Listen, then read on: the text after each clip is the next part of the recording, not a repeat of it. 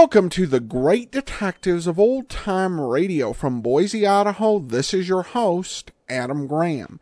If you have a comment, email it to me, box13 at greatdetectives.net.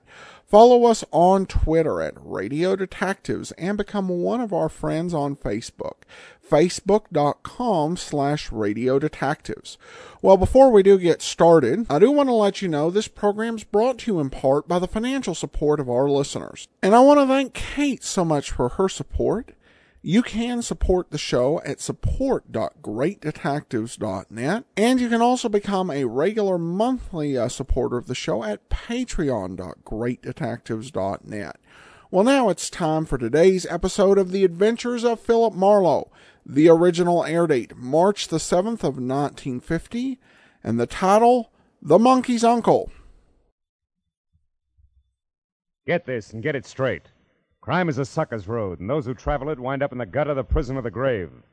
This time I tangled with a mad Scotchman, a phony English lord, and a beautiful blonde corpse in a freight house, all because of a butler who walked on his knuckles.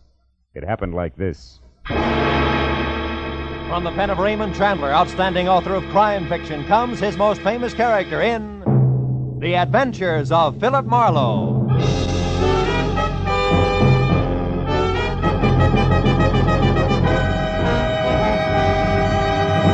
Now, with Gerald Mohr starred as Philip Marlowe, we bring you tonight's exciting story The Monkey's Uncle.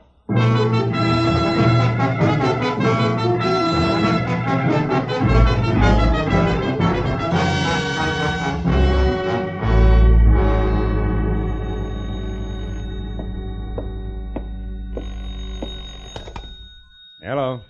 Mr. Philip Marlowe, please. It's very important. This is Marlowe. Oh, thank heavens you're still in your office at this late hour, Mr. Marlowe. I must have your help at once. What? Cornelius' life is in danger, man, and time means everything. Now, sir. Oh, wait a minute, wait a minute. Who are you? Who's Cornelius? Where are you calling from and about what? Let's have it a slow step at a time, huh? Aye. My name's Wesley Macduff, Mr. Marlowe. All right, lead on, Macduff. I'm calling from a telephone booth opposite the Beekman Plaza Hotel on Hollywood Boulevard where. Hmm? Ashley Duke. Ashley who? Going for the Beekman Plaza. Lord Ashley Duke himself across the street. Now, I've minute, got let- to get to him. Mr. Marlowe, hurry. Meet me in the hotel lobby. Yes, Be quick, but- man. We've got to stop them. They're going to kill Cornelius. My first reaction was to forget the whole thing. But curiosity is strong stuff with me. Any triumvirate labeled Wesley Macduff, Lord Ashley Duke, and Cornelius had to add up to screwball no matter where you started. But the word kill was still big in my vocabulary, so I buttoned the office up quickly, got down in my car, and drove over to the Beekman Plaza Hotel, where a ten minute stand in the lobby produced nothing closer to worried Scotchman than the plaid covering and a sagging Morris chair. And at the reception desk, there was no Wesley Macduff registered or ever heard of. I'm sorry, sir. So at that, I was ready to call it quits. I turned for the door, but before I got there, I was stopped. The uniform said bellhop, and the sprinkle of freckles plus Bon cowlick said all American boy. But the shifty eyes and the narrow mouth that slid over to the side of his face when he talked said something else, like racetrack tout. Say, uh, pardon me, sir, but uh, I happened to overhear you ask after a Scotchman. Uh, Wesley Macduff, was it? Yeah, you know where he is? Well, uh, yes, and, uh, Yes, and uh, how much? ten? Five. Okay, sport, five. Hmm. But let's get out of the traffic, huh? Over here into this map, like I was pointing out something to you. That's a fresh idea. yeah. Thanks. Uh, the Viva? Oh, here. Now, uh, where's Macduff? On his way to Burbank, dead drunk. You're crazy. I talked to him less than half an hour ago. He was stone sober and a long way from the party mood. Hmm, could be. But 15 minutes ago, I helped Lord Ashley Duke pile him into a cab. Wait a minute, wait a minute. Ashley Duke, how does he fit? Uh, he found this Macduff in the alley outside. Oh. I was just coming back from dinner when I saw him pick the guy up. He couldn't say a word. Huh? But a Blue Shield medical card we found in his wallet read Wesley Macduff, 13 Vineland Avenue, Burbank. Boy, he was out colder than my old man. yeah. I- Now listen, Junior, here's another five. Fill me in fast. Who's Lord Ashley Duke? A nightclub character, entertainer. Lives here with his wife, uh, Lady Ashley Duke, when they're in L.A. Well, this, um, is he legitimate, this Lord business? Nah, nah, but he plays it to the hilt. Why, after we piled that Macduff into the cab, he dusted his white gloves off genteel like, slipped the monocle he wears into his eye, and grabbed another cab and shoved. He's a phony. His real name is Bert Dukes, and Milady is Gert. And on her it shows. What do you mean shows? That the second she gets behind her door, uh, they got suite 312, she climbs out of her accent like it was a tight girdle. Especially when she and that niece of hers go at it. Uh, uh, yes, sir, the famous Meramec Caverns are on Route 66 near St. Louis. Oh, good evening, Mr. Fisher. Good evening, Tompkins. Okay, where were we? The niece, the niece. Oh, yeah. Quite a doll. Her name's Merle Brimmer. Acts as a business manager, so she must also have Now brains. tell me, who's Cornelius? Cornelius. Yeah. What's breaking you up? Who is he? Nobody but the star of the act. The Lord and Lady do a farce thing, uh, a takeoff on English drawing room stuff, and Cornelius plays the butler. Plays it in a derby and a boiled shirt, no less. Why the giggles? You've seen a derby and boiled shirt before? Yeah, yeah, sure I have. But on Cornelius, it looks different. You see, mister, he's a chimpanzee. The affair Cornelius definitely added screwball. But I also knew that prospective client Macduff had been sapped and piled into a cab for good riddance, which could add to less than funny. So I decided I'd look around a little longer, especially in the vicinity of Milady's chamber, number 312. When I stepped out of the elevator on the third floor, an owl faced waiter was just piloting a dinner cart loaded down with dirty dishes out of the room. And when the cart joggled onto the corridor rug, it nearly upset a coffee pot, which left the waiter's mind on the juxtaposition of cart and pot and not the door. It he left open inches.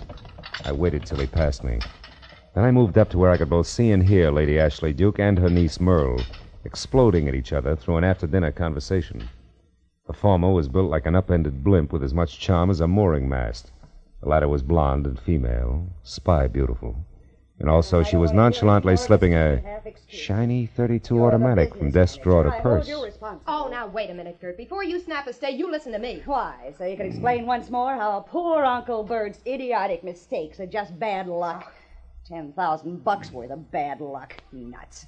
Bert don't know anything about investments. He shouldn't be allowed to touch a red cent. And my pretty, from here on out, that's exactly the way it's gonna be. Believe me. Oh, cut it, Gert, and quit blaming Uncle Bert and me. Are you kidding? Why shouldn't I blame the two of you? He's a jerk, and you. I never wanted you with us in the first place. My niece. Ha! Oh, shut up. And remember, dear Aunt, your husband likes me around. I'm good for his morale, he says. He'll never let you fire me. So don't waste your breath. Auntie? Get out of here.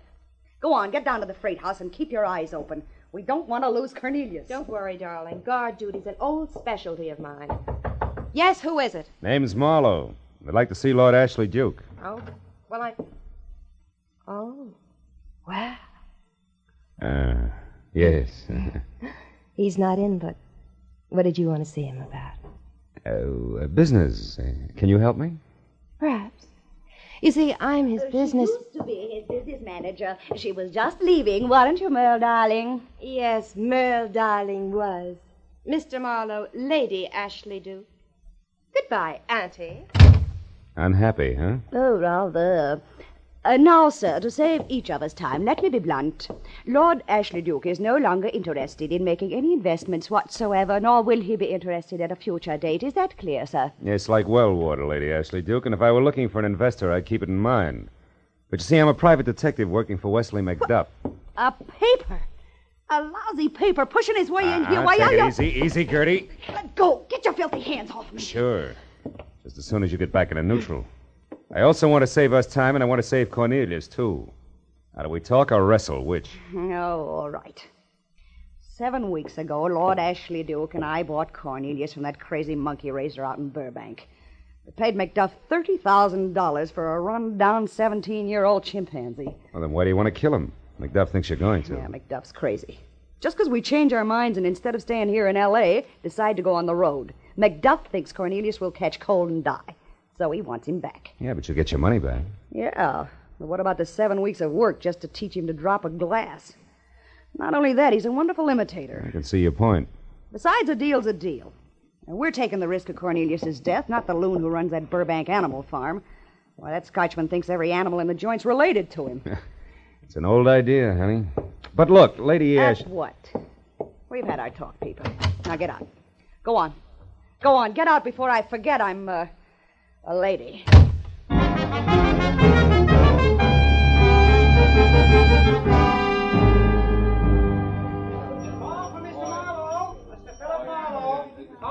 Over here, Tompkins. What is it? A telephone call, sir. Booth four, this way, please. Make out all right up there? Jim Dandy. Good. Now, uh, if you feel I was underpaid, I you, feel we uh, came out even, Buster. Besides, I'm running low on farthings. Unless, uh, Yes? You know where the freight house Cornelius calls home is located. Uh-uh. Blank. Okay. So long, Tompkins. Hello. Mr. Marlowe? Yeah? Yeah, yeah. You all right, McDuff? Hey, it takes more than a foul blow in the dark to stop me, man. And it's just what Lord Ashley Duke is going to discover in many minutes. What do you mean? That I've run out of patience. I'm going to act, not talk.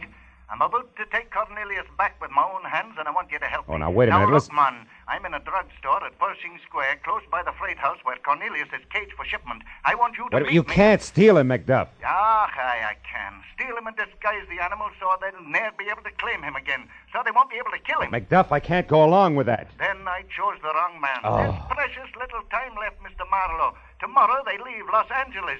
Now, will you help me? No. Beside McDuff, you'll never get away with it. There's a girl, Ashley Duke's niece, who's got a gun, and I. McDuff! McDuff!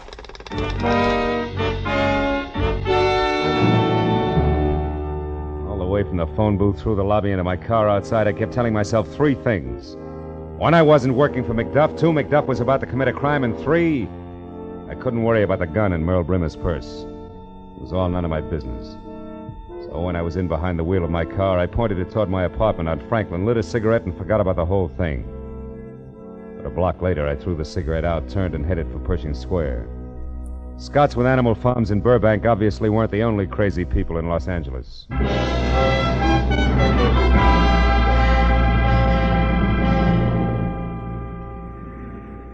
After arriving at Pershing Square, I was 30 minutes piling up wisecracks, frozen stares, and assorted giggles before I hit pay dirt. A bottle boy with a great memory. Yeah, sure, I know the place. Only spot around that'll ship live animals along with the rest of the stuff that they handle. Anything from an eel to an elephant. How about Pinkman's? They got those too. That's what I thought. Yeah, I worked there once during during the Christmas rush. Made the price of a fifth in one day. I Now, look, look, you'll do it again right now if you can tell me one thing. The address, what is it? Uh, it's um, Yeah? 44. Come on, come on. 42. Stick with it. Uh, Yeah? 4th Street. Attaboy. Here's five. Crawl back in the bottle. I'll see you.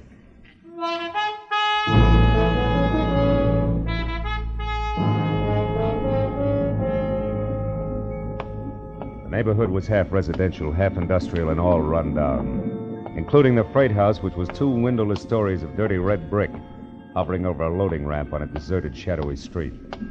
I started slowly toward it when suddenly a side door flew open and an excited old man with flashlight and giant key ring that spelled night watchman leaped out of the building, arms and legs going like twin beaters on a mixmaster. Help me, I can't catch him myself. Hey, hey, Help Pop! me. Hold it, is it the chimp? Yes, and he's raising the roof in there. Yeah? If I shoot him, I, I'll be fired. He's worth a fortune. Yeah, I know all about it. Come on, I'll give you a hand. Oh, okay, good. Now, let's go. Where is he? Upstairs, hanging in one window at the back. I just turned the lights on, and there he was. Oh, When he seen me, grabbed a stick from the floor and started beating things with oh it. Oh, fine. And then he broke the window and began to swing on the block and tackle. It runs outside from the roof to the ground. Look, there he is. Yeah, still beating. Hey, Pop, Pop, he's gonna fling it. There he goes, down the rope. And away. Well, all right, Pop, we better call the Look. cops. Over there, near his empty cage. It's a girl. Blood all over her head. Holy smoke. Merle Brimmer. She dead? Yeah. Beat to death with a stick the chimp just threw at us. Then, then you think the monkey did it? I don't know. Maybe yes, maybe no. He's a great imitator, Pop. It could have been somebody else. Not the monkey? Then who? Who else? A monkey's uncle. A Scotchman named Macduff.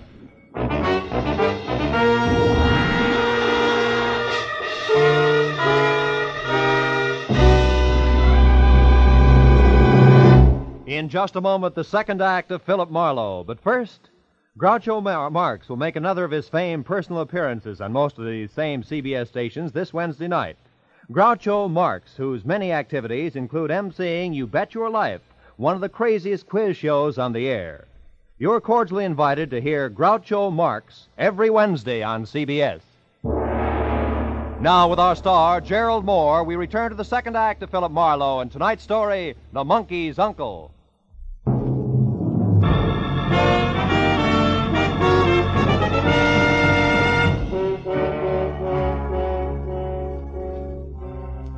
Walked around the body of the girl on the freight house floor. I took a close look at the cage lock. There was no doubt that it had been forced from the outside. The watchman staring down at the body was shaking like a motorcycle with square wheels. So I took him by the arm and walked him down the stairs and outside for some air. It's it's terrible. I don't know what to do. Nothing like this ever happened here before, and the boss never told me what I'm supposed to do in a case like this. Well, it's easy. Just call the police. The police? Yeah. Also the SPCA and Frank Buck. Chances are we'll need them all before the night's over. Okay, mister. Thanks. I sure. Hey, who's that getting out of that cab? From the top hat, cape, and spats, I'd say it was one Lord Ashley Duke, the legal owner of the chimp. Oh, what are you two blighters staring at? Out of my way. Uh, just a moment, just a moment before you go inside. I want to talk to you, Lord Ashley Duke. Eh? You know my name, do you? Well, now, my Jove, that's interesting. I don't know you, sir. I'll survive. Why'd you come down here tonight? Because I heard that my niece was here, protecting my property. And that's no suitable task for a girl. Not capable to do that sort of thing, you know. It's a man's job, you know. I had a beastly time finding the place, too. You haven't been here before, huh? Oh, yes, yes, a couple of days ago. Oh, But that, that, that was in broad daylight. Uh, now, stand aside, One sir. thing more. Hmm? Why did you slug Wesley McDuff tonight and dump him in a cab? Just who are you, anyway? Private Detective Philip Marlowe's the name. Hmm, well, sounds British enough. About as British as you are. Hmm? Oh, yeah.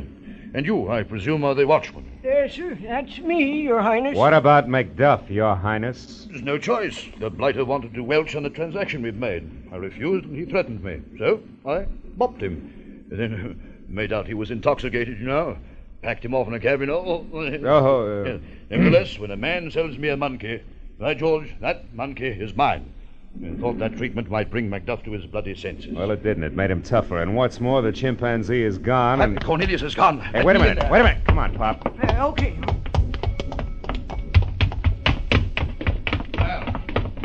Well, dear, where are you? Merle? What? Merle? Merle, what's happened to you? Oh, no. Merle. Merle, baby. That's the way she was when we found her. And that crazy monkey was in here just a jumping up and down like he was throwing a fit. It was Macduff. Macduff, that's who it was. That madman. Holy mackerel, what was that? I don't know, but I'm going to find out. You stay here.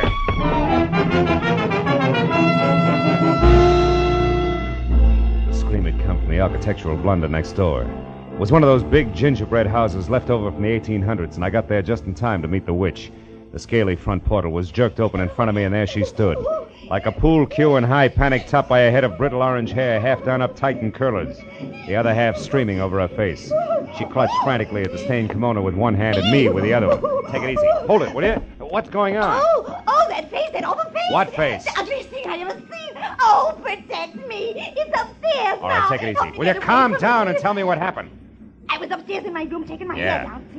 When I happened to look over at the window, and there was that face shoved right up against the glass. Oh, I swear I never seen nothing like that since before I took the cure, mister. All right, now listen, It I- hair all over it, and red eyes, and a big grinning mouth. What was like one of them giant gorillas they got in the movie. That's Cornelius, all right. Where's the room? Oh, up there at the head of them stairs. Hey, you ain't going up there and leave me all alone, are you? Well, then come along. Corny's a trained chimp. He won't hurt you. Oh, no, not me, brother. I'm getting. Ah! There it is again! Where?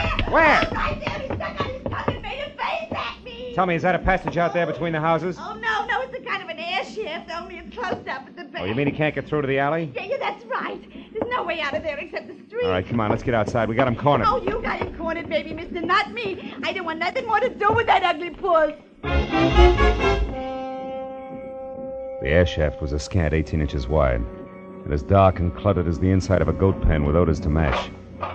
I worked my way back as far as the bashful light from the street reached. Oh, be careful in there, mister. Then I stopped and listened.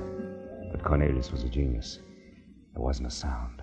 And I couldn't see my hand in front of my face, to say nothing of a black haired chimpanzee who was no doubt getting a big kick out of the entire procedure. I decided to try psychology on him. So I called in what I hoped was a firm but friendly voice, and it got me no place. I groped my way along the wall of the drain pipe and called again. This time shorter on the friendly and longer on the firm, which was a mistake. The drain pipe should have given me a hint, but it didn't. Oh! Oh.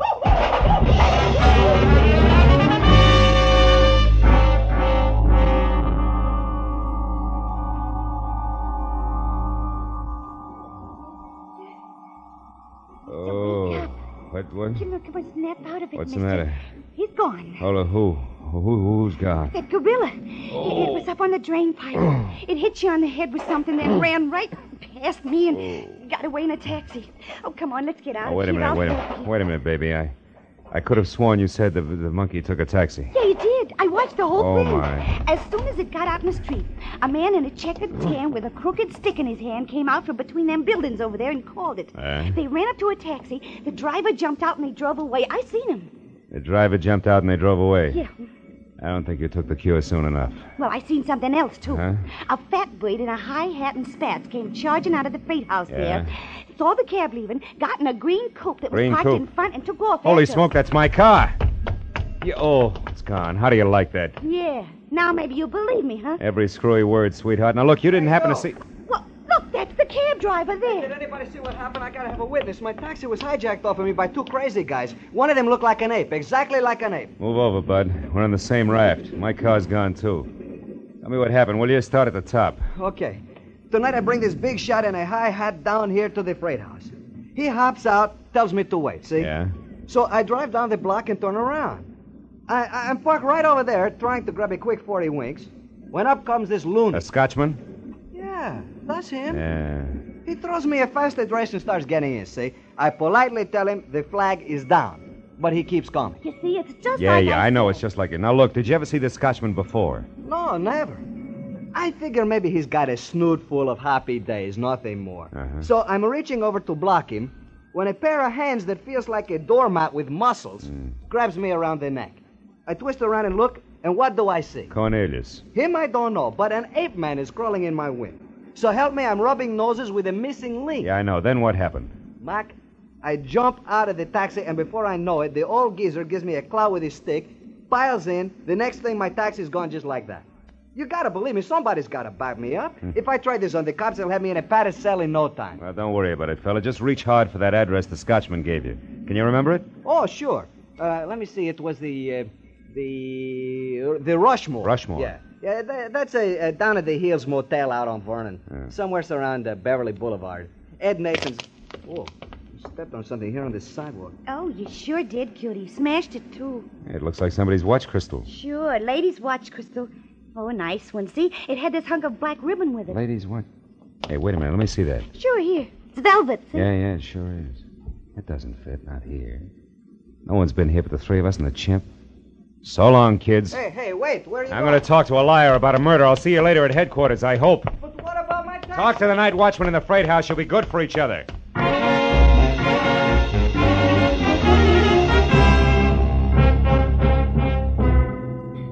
I was two blocks on foot, finding another taxi in 15 minutes, getting from there out to the motel, worrying all the way because I'd left my gun under the front seat of my car. Business was slow at the Rushmore. The only cabin that showed a light was the last in the rear, next to the alley. I was sure of what I'd find inside, in spite of the fact that neither the stolen cab nor my coupe was anyplace in sight. When I heard the voices, I decided to bluff it. I went up to the front door and pressed my ear against the flimsy panel. Anyway, a bargain's a bargain, McDuff. You'd have done better to stick by it. I'd have stuck by it if ye had your scurvy crook. Ah, ah, don't reach for your chain. It's a little late for that. You're in a real jam now. I'm going to see you blamed for my niece's murder. But I didn't kill her. I pushed her down, I. Yeah. She caught me unlocking Cornelius' cage and tried to stop me. But I didn't kill her. You did that. Yes, yes, but who knows that? Except you and the monk there. And he can't talk, and you won't believe me. Ah, you're daft, man. Why did you do it? Because I had to. Because Merle was bleeding me to death. Every cent I could lay my hands on. I had to buy her silence. I had to pretend to lose thousands in poor investments. Well, Merle got what was coming to her, and you gave me that chance. I found her on the floor where you left her and simply finished the job. Then you ran off and came back in that taxi 15 minutes later, the very spirit of innocence. I saw you. Very well, Lord Ashley Duke. You've got me as a thief, too, so get on with it. Get on with your filthy, evil plan. I'm ready. Don't be in a hurry, McDuff. Stay where you are, Ashley. Don't bother turning around. Just drop the gun. Oh, I knew you'd no let me down, laddie. I knew it. Uh, what's this, old boy? It's rather an untimely entrance. Skip the accent, Birch. You won't need it where you're going. Drop that gun, I said. Or you'll move. Shoot me with that pipe in your pocket. Marlowe, I've got your gun. Here in my hand, and you know it. Want to bet? Well, with the light out. Yes! Ashley! Oh!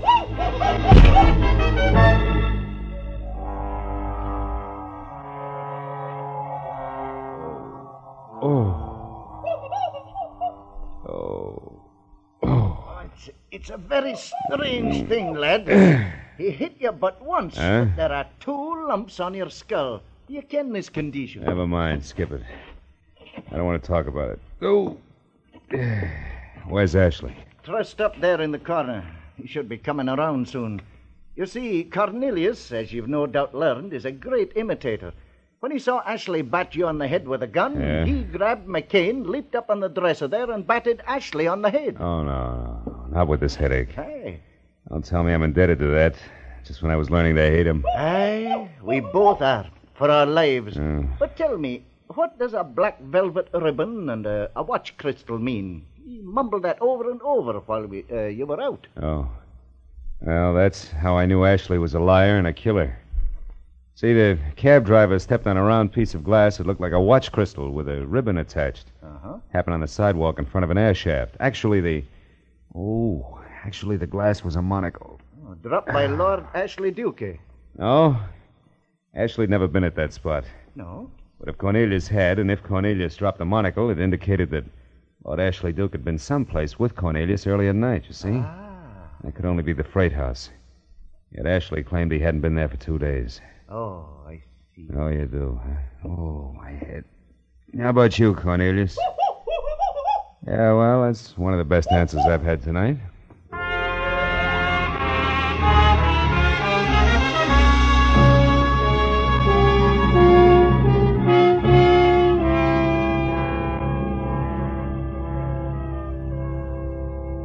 It didn't take long at police headquarters.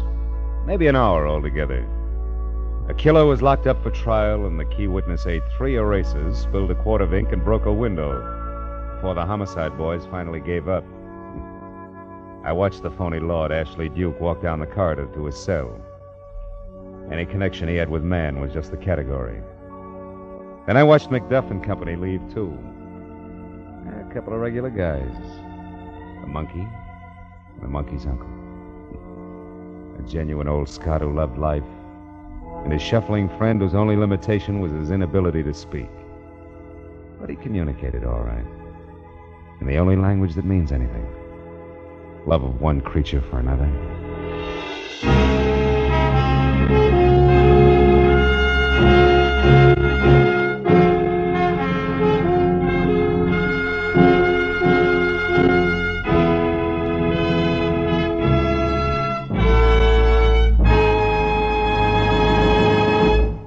Adventures of Philip Marlowe, bringing you Raymond Chandler's most famous character, star Gerald Mohr, are produced and directed by Norman Macdonnell and are written for radio by Robert Mitchell and Gene Levitt. As a special note of interest, Philip Marlowe fans, you'll be glad to know that Radio and Television Life magazine has this week named Gerald Mohr as the best male actor in radio. Featured in our cast were Mary Lansing, John Dehner, Tudor Owen, Sam Edwards, Michael Ann Barrett, Harry Bartell, and Junius Matthews. The special music is composed and conducted by Richard Aurandt. Be sure and be with us again next week when Philip Marlowe says. This time, a case hardened car hop knocked me down a flight of stairs. An honest woman was strangled by a green silk sash, and a simpering dandy was shot to death. All because of a run of the mill traffic accident 500 miles away.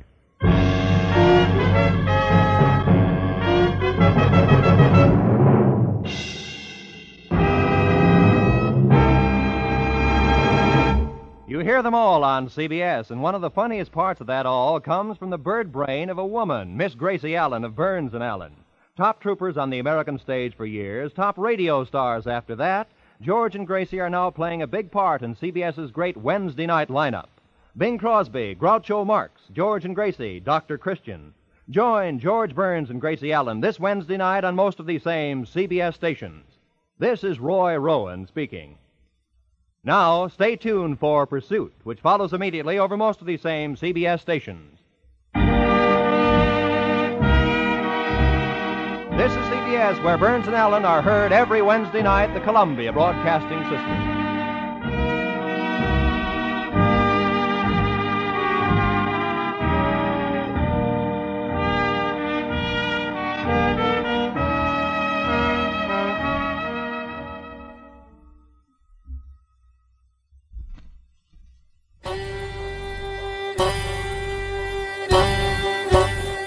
This is Andrew Rhines with OTRWesterns.com, where we stream live old time radio westerns 24 hours a day, 7 days a week, with a special twist.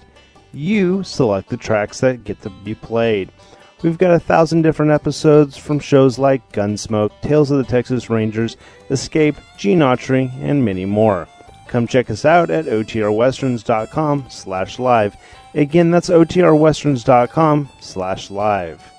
You're listening to The Great Detectives of Old Time Radio with Adam Graham, and now let's get back into the show.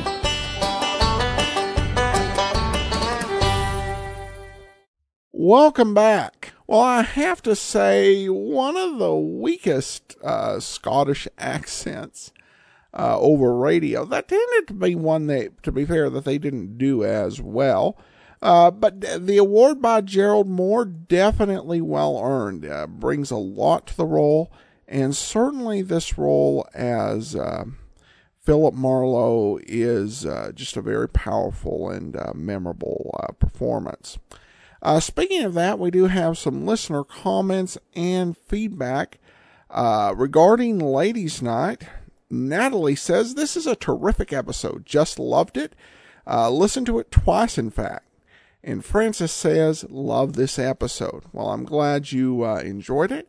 And I hope uh, you'll be with us next week for another episode of The Adventures of Philip Marlowe. And of course, tomorrow we have Nick Carter. Uh, though in the meantime, if you do have a comment, send it to me, box13 at greatdetectives.net. Follow us on Twitter at Radio Detectives and become one of our friends on Facebook facebook.com slash radio detectives. From Boise, Idaho, this is your host, Adam Graham, signing off.